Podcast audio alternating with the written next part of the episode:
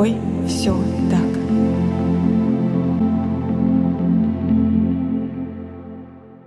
Всем привет! Меня зовут Евгения Романова, я практикующий психолог и автор подкаста «С тобой все так», который посвящен психологическим травмам и их влиянию на жизнь человека.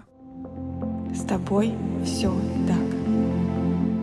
Часто бывает, что мы задаемся вопросом, почему я продолжаю получать травматичный опыт, почему я раз за разом встречаю людей, которые делают мне больно, что со мной не так. Но на самом деле, как и название этого подкаста, «С тобой все так». Но бывают моменты, когда мы действительно можем повторять старый опыт, проживая его снова и снова. И сегодня я хочу поговорить именно про то, почему человек может продолжать получать травматичный опыт.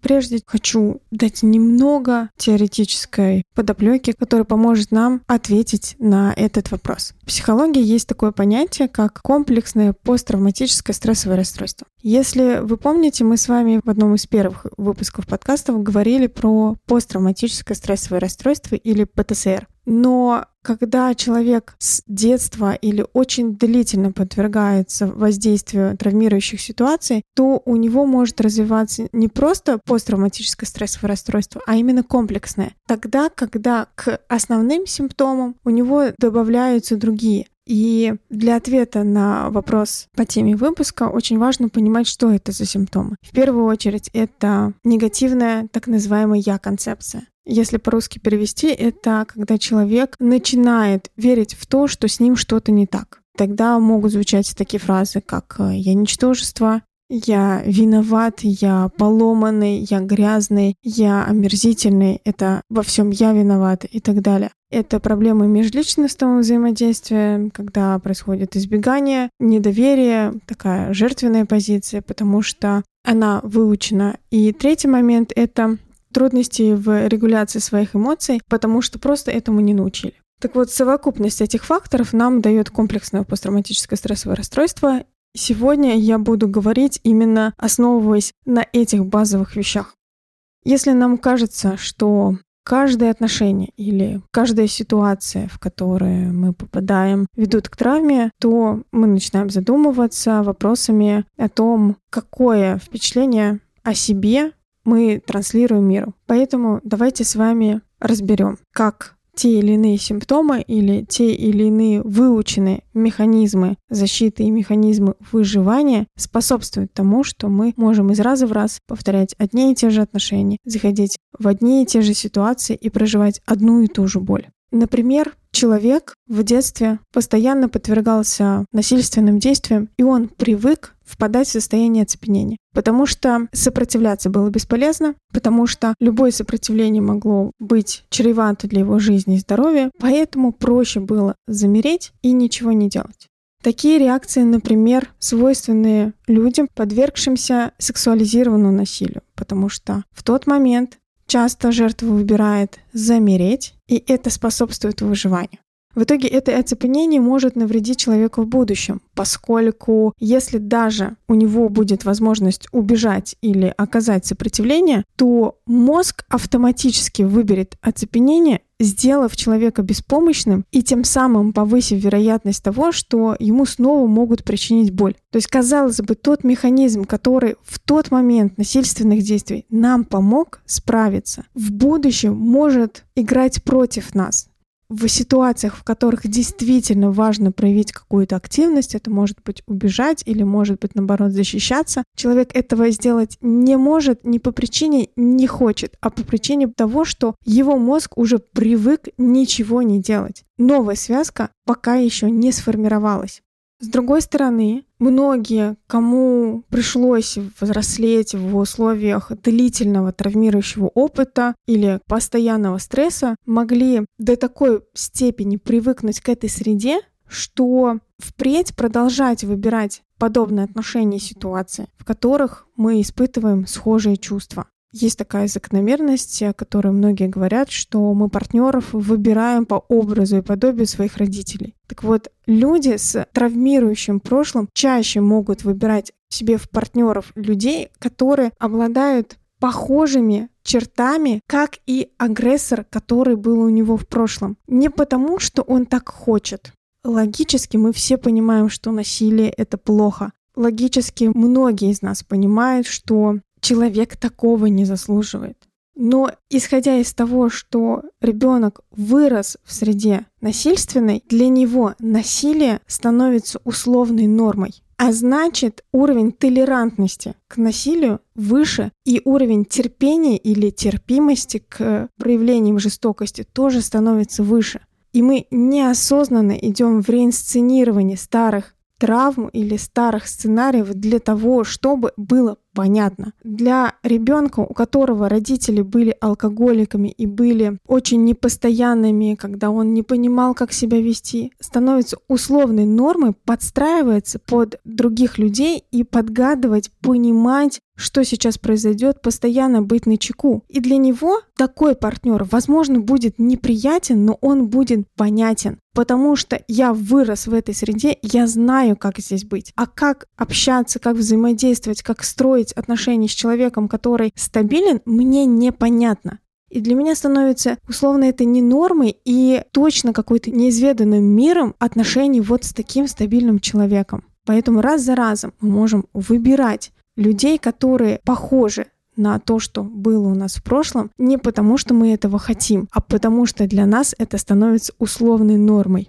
И опять же, если в детстве на ребенка никогда не кричали, его чувства признавались, они как-то обсуждались, ему можно было выражать чувства, то встретив человека, который ведет себя как-то агрессивно, может кричать, может обзываться, оскорблять, вот этот ребенок, выросший в абсолютно другой среде, поймет, что это что-то здесь не так, и значит, может поставить себе границы и сказать: слушай, со мной так нельзя, давай ты успокаиваешься, и мы с тобой нормально разговариваем. Но для человека, который вырос в среде, где его в детстве оскорбляли, унижали, как-то обесценивали, для него такие оскорбления в будущем головой не норма, но он понимает, как в этом быть. Он видел, как это происходило с его родителями, например. Или он знает, как это с таким человеком взаимодействовать, например, лучше не лезть. И тогда просто он будет отстраняться или замирать для того, чтобы переждать тот ураган, который начинается. Последний такой важный симптом в ответе на вопрос, почему мы продолжаем получать травмирующий опыт,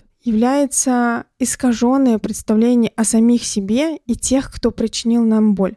Помните, в самом начале я говорила признаки того, что у человека может быть комплексное посттравматическое стрессовое расстройство, и одним из них была негативная «я-концепция». И это как раз и является в какой-то мере вишенкой на торте. Потому что если я понимаю, что я недостойна, если я понимаю, что я не заслуживаю другого отношения, то значит, я буду подстраиваться, я буду как-то учиться выстраивать взаимоотношения с этим человеком, потому что для меня он будет, ну, самым лучшим. Я же больше ничего не заслуживаю. Это максимум, что возможно в этом мире для меня. Ведь я грязная, я никчемная, я неправильная. И в самом худшем варианте я должна быть благодарна за то, что даже такой человек выбрал меня. Многократно получив травмирующий опыт, мы поневоле начинаем сомневаться в себе и своей способности адекватно оценивать других людей. Более того, если у нас сформировалась травматическая привязанность к агрессору, мы можем оказаться в еще большем замешательстве и испытывать еще более глубокую неуверенность в себе.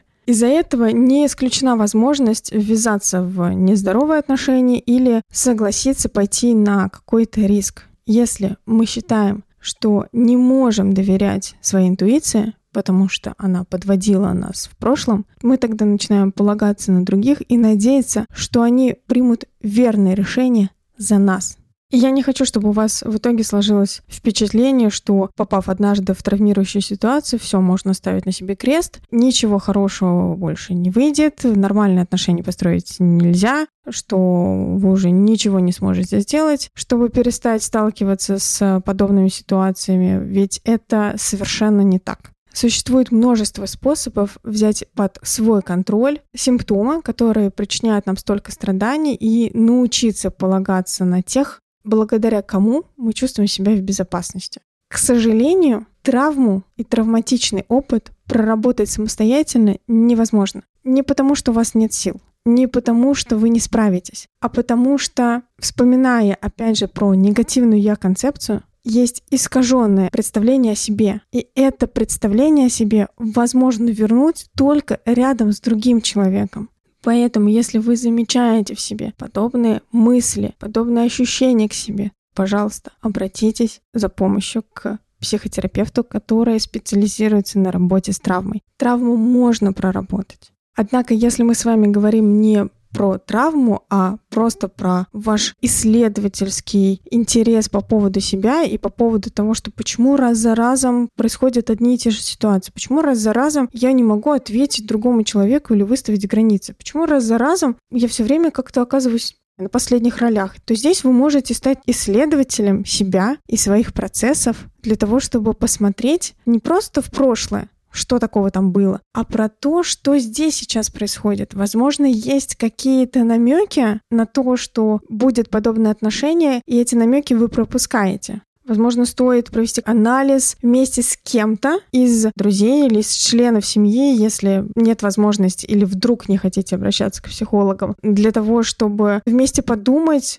какие были такие симптомы, которые могли быть пропущены. Но опять же, здесь мне важно проговорить о том, что друзья и семья, к сожалению или к счастью, не заменят психологов, потому что у них есть предвзятый взгляд на вещи, но как один из способов, почему нет. Я знаю, что на память можно полагаться не всегда. Именно поэтому важно, чтобы был рядом человек, который мог вам вернуть то, что с вами происходило, помог вам восстановить картинку событий, вспомнить, возможно, что-то. И в том числе, если это специалист, помог вам не проваливаться в эту травму, не ретравматизироваться снова, а переработать ее для того, чтобы вы смогли дальше адекватно воспринимать в первую очередь себя. Последнее, что я хочу сказать, сделать такое послание, это не торопитесь. Мы часто ныряем в отношения, мы часто ныряем в какое-то исследование, мы часто ныряем в работу для того, чтобы все это сделать очень-очень быстро. И нам кажется, что только так возможно не потерять время, только так возможно все получить. И в этом нырке мы не успеваем заметить, обратить внимание на себя и на свое состояние. Такие ускорения как раз и способствуют тому, что мы можем раз за разом проходить один и тот же путь, ожидая другого результата. Если мы не станем спешить, не поддадимся внезапным желаниям, мы тем самым снизим вероятность снова оказаться в ситуации, которая может причинить нам боль. Справляться с симптомами комплексного посттравматического стрессового расстройства сложно. Начать воспринимать себя по-другому тоже бывает очень сложно. Но мы можем исцелиться и продолжить жить без симптомов, продолжить жить без боли, которая не давала нам двигаться вперед все это время. С вами был выпуск подкаста «С тобой все так» и я его ведущая Евгения Романова. Подписывайтесь, ставьте звездочки, пишите комментарии. До встречи!